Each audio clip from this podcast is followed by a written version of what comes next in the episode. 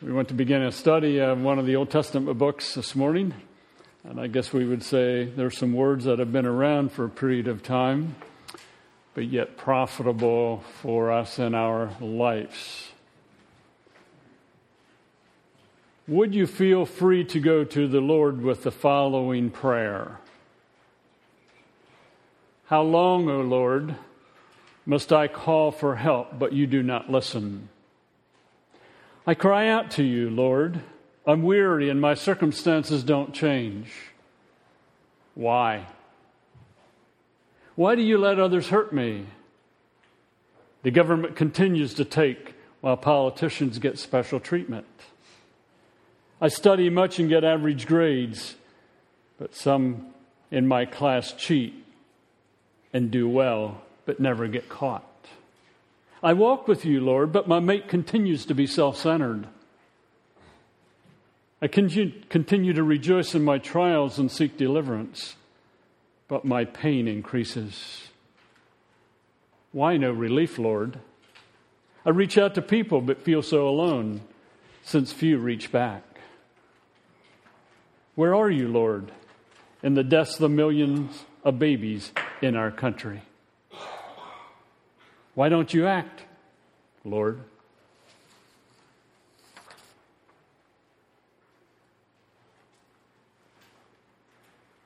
Do we have the freedom to lament God?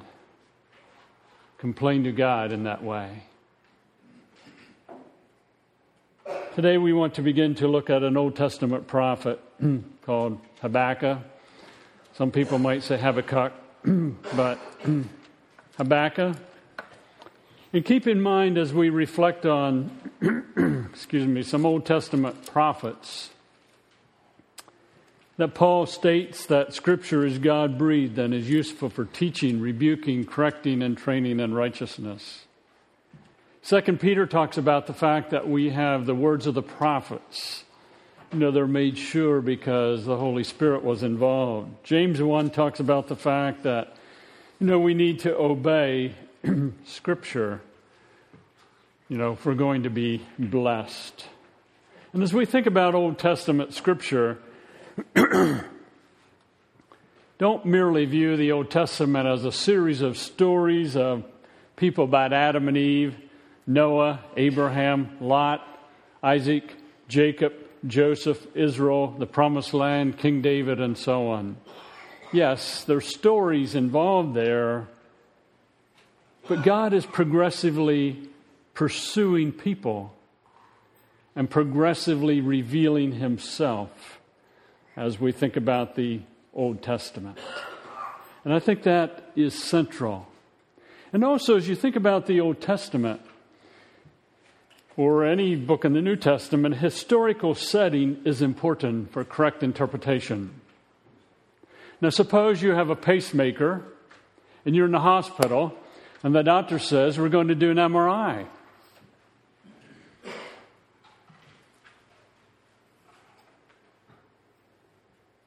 And you think, I have a pacemaker.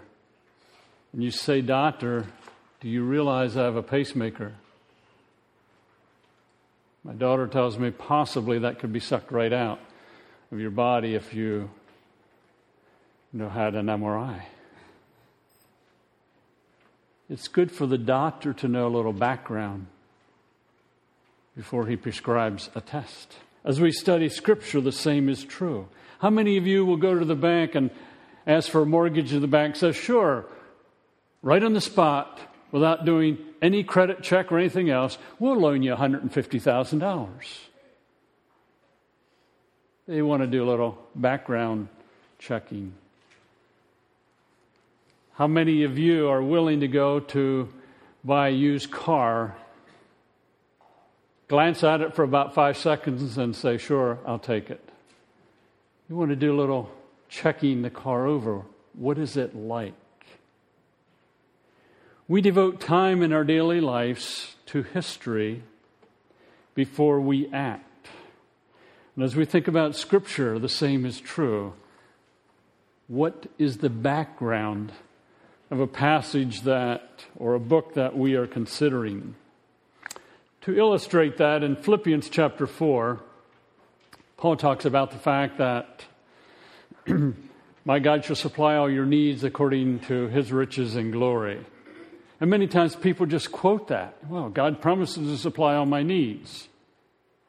So does that mean that I can go out and take a mortgage, I can buy a car, and I can charge my credit cards and say, God is going to supply my needs?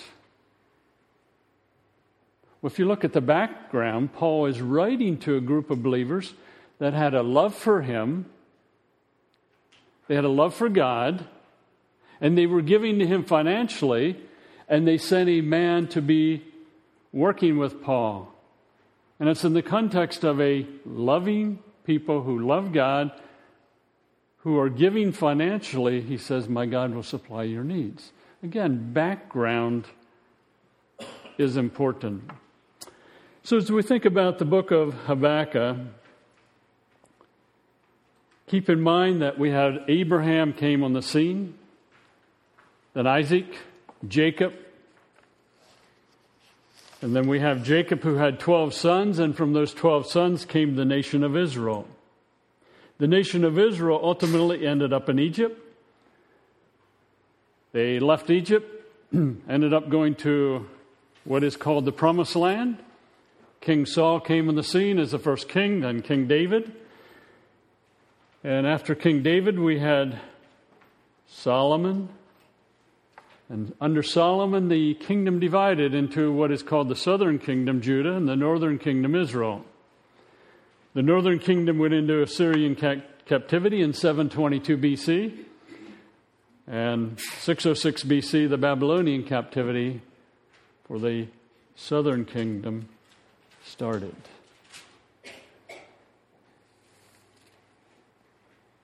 Now, as we think about the book of Habakkuk, we're dealing with a covenant people.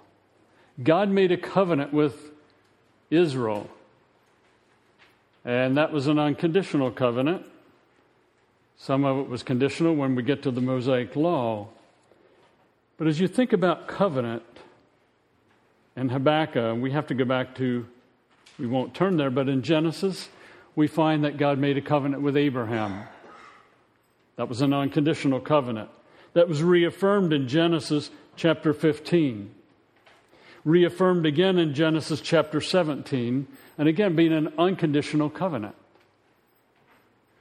We go over to Exodus chapter 3, we find that God is calling Moses, and this is in relation to the promise that was given to Abraham. In Exodus chapter 5, we find that the deliverance of Israel from Egypt begins. In Exodus chapter 19, we find, find the groundwork is being laid for what we call the Mosaic covenant. And in Exodus 20, we find the Ten Commandments. In Exodus 32, we know that Israel had a golden calf. And God, again, after Moses broke the Ten Commandments, gives another set of Ten Commandments in Exodus chapter 34. Habakkuk involves God's covenant with Israel. The use of the name Lord is used quite often in chapter 1 and verse 2 of Habakkuk. How long, O Lord? Lord, caps, Jehovah, Yahweh, we're dealing with the covenant name of God. In chapter 1 and verse 12, O Lord, are you not from everlasting? Again, the covenant name of God. In chapter 2 and verse 2, then the Lord responded. Again, the covenant name of God. As we read through Habakkuk and work through Habakkuk for a few weeks, we will find that there is injustice, there is wrong, implies that there had to be some type of standard for the nation of Israel. And that standard comes from what we call the Mosaic Law. So when Habakkuk says, How long, O Lord, must I call for help, but you do not listen? Or cry out to you violence, but you do not save? Why do you make me look at injustice? Why do you tolerate wrong? Destruction and violence are before me. There is strife and conflict abounds. What's he talking about? What's happening in the nation of Judah but thinking about contrast to the Mosaic Law. Habakkuk's prayer in chapter 3 recalls the history of the Lord working in Israel, in Judah, in order to fulfill his covenant. So, covenant is written all over the book of Habakkuk, and that covenant involves, again, the Lord. Now, Habakkuk is one of the minor prophets. the minor prophets are not minor in the sense of being less important than Isaiah, Jeremiah, Ezekiel, or Daniel. But they're called minor primarily because of the amount of material. And I don't expect you to remember all this just for sake of illustration. When you think about the prophets, Jonah, Amos, and Hosea would have been involved in some way in relating to the northern kingdom the southern kingdom would have included Joel, Isaiah, Micah, Zephaniah, Nahum, Jeremiah, Habakkuk, Obadiah, Daniel, Ezekiel, Haggai, Zechariah, and Malachi. And what are these people doing? What are these prophets doing? They're pursuing God's chosen people who have parted from the Mosaic law and the covenant that would have, would have involved Abraham. So when we're dealing with the time period of Habakkuk, I didn't slide that one over. we are dealing with a time period involving 606 BC, some before that, and some after that when Israel is going to be going into captivity. So Habakkuk is set against the backdrop of the decline and the fall of the southern kingdom of Israel. The northern kingdom, when we get to Habakkuk, is already in captivity. they have already been judged by God because of their not walking with God. Although nothing is known of the prophet Habakkuk himself other than what is in the book, it's probably dated sometime before 606 BC when the Babylonian captivity for the southern kingdom developed.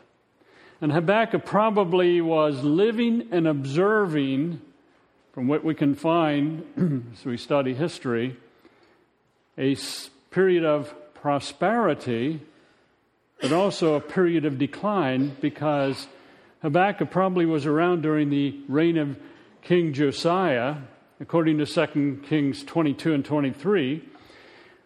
Josiah began his reign in 640 BC at the age of eight.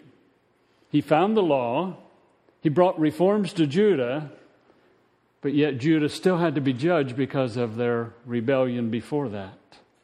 Josiah died in battle in 609 BC. And Habakkuk, again, would have probably seen the reforms of Josiah. But he has also seen the decline after Josiah, where there is violence. There is a breaking of the law where strife abounds, where conflict abounds. Notice what he says in verse 4 of chapter 1.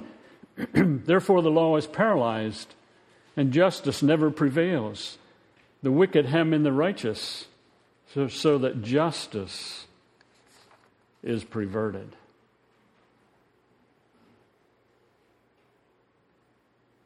Habakkuk is struggling deeply. Prophecy is usually the revelation given to a person who then proclaims the message to people. and many times, you know, the prophecy that is given is determined by what is happening within the nation. But Habakkuk is unique among the prophets because he does not speak for God to people, but rather spoke to God about people and about his nation. He's not speaking to Israel about their condition. He's speaking to God about Israel. And again, the book was preserved for our use. The type of literature that Habakkuk is, we could put it in the category of a lament or complaint. Do you ever do that? I was observing something within the last couple days in a family setting, and the father said something, and one of the children complained to dad, you know, lamenting because of what has to be done. Habakkuk is lamenting to God. Psalm 10 is a lament. Psalm 13 is a lament. Psalm 22 is a lament. Psalm 74 is a lament. Psalm 80 is a lament. Psalm 88 is lament. so Habakkuk's prophecy is within the community of Israel and Judah where there was lament.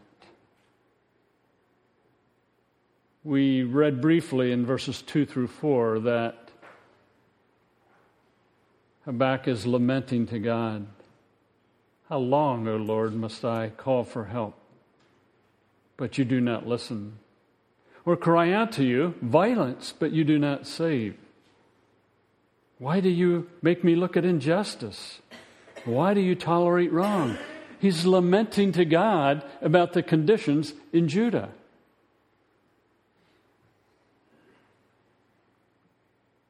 Destruction and violence are before me. There is strife and conflict abounds. Therefore, the law is paralyzed and justice never prevails. The wicked hem in the righteous, so that justice is perverted. Then in verses 5 through 11, we find the Lord is responding. And basically, he says, A nation that is more evil than you is going to judge and discipline Judah. So, what does he do in verse 12 of chapter 1? He laments again. O Lord, are you not from everlasting? My God, my Holy One, we will not die. O Lord, you have appointed them to execute judgment. O Rock, you've ordained them to punish. Talking about the nation of Babylon. Your eyes are too pure to look on evil. You cannot tolerate wrong. Why then do you tolerate the treacherous? Again, referring to the nation of Babylon. Now, he is coming back at God. He comes to God and he laments. God gives an answer, and Habakkuk basically says, Whoa, God, how can you use Babylon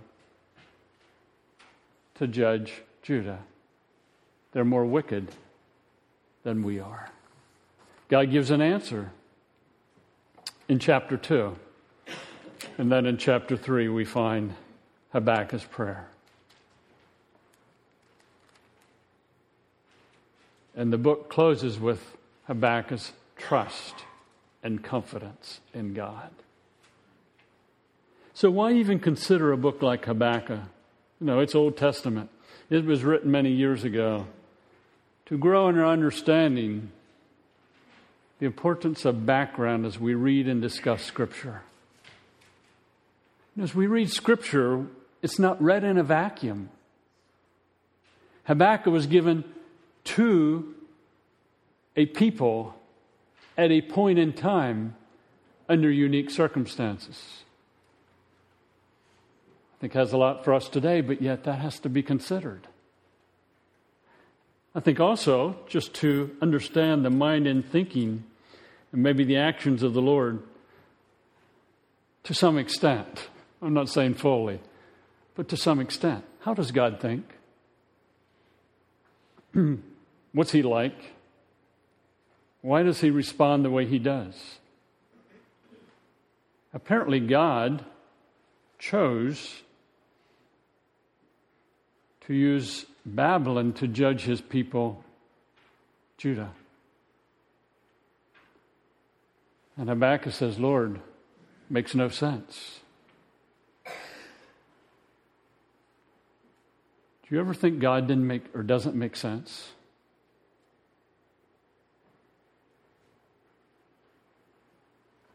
A third reason to be encouraged to rest in the grace of the Lord due to his pursuit of people and revealing himself. Habakkuk says in chapter 3 and verse 17, though the fig tree does not bud, and there are no grapes in the vines, though the olive crop fails and the fields produce no food, though there are no sheep in the pen and no cattle in the stall, yet I will rejoice in the Lord. I will be joyful in God, my Savior. God, you're going to take a nation more evil than Judah and use them to judge Judah. And then you're going to turn around and judge that nation, Babylon. And it doesn't look good for Judah. But I rest in your grace. Another reason for considering Habakkuk is to see the impact of the Lord establish covenants with his people. Made a covenant with Abraham, Isaac, Jacob, ultimately being fulfilled in the nation of Israel, the nation of Judah. covenant written all over Habakkuk. There's a covenant involved. If you think about us today, there's some covenant involved, but that is for another Sunday. Another reason to consider Habakkuk is to develop freedom in lamenting to God. Freedom in lamenting to God. Someone ever ask you how you're doing and you say, Yeah, I'm not doing so good. I'm complaining to God. You're complaining to God? You shouldn't do that. The psalmist did. Habakkuk did. Why can't I? our lament today. How long, O Lord, must I call for help, but you do not listen? Or cry out to you, I'm weary. Why do you tolerate sin? Political corruption is before us. Greed for money abounds in our country. The taking of thousands of innocent lives each week hurts us. We go to the doctor for help, but our pain continues long term. We long for our children to surrender to you, but they pursue their own lives. Our mates continue to be self centered, even though we love them with your style of love.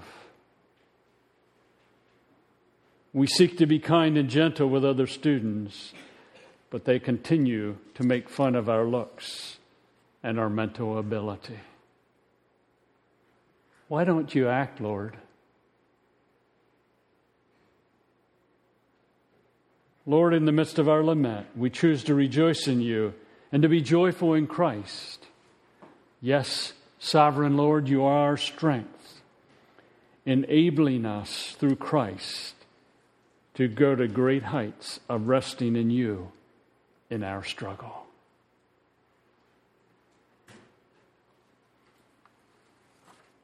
we live in a messed up world. But we serve a risen Savior. There's freedom to lament. But after we lament, as the psalmist, as Habakkuk does, come back to God, we want to trust you, even though we can't understand you. We'll pick up with Habakkuk next week. But as we think about Scripture, we take time each week to read a portion of Scripture. And this morning, Aaron will be reading from Matthew chapter 16. I invite you to take your Bibles.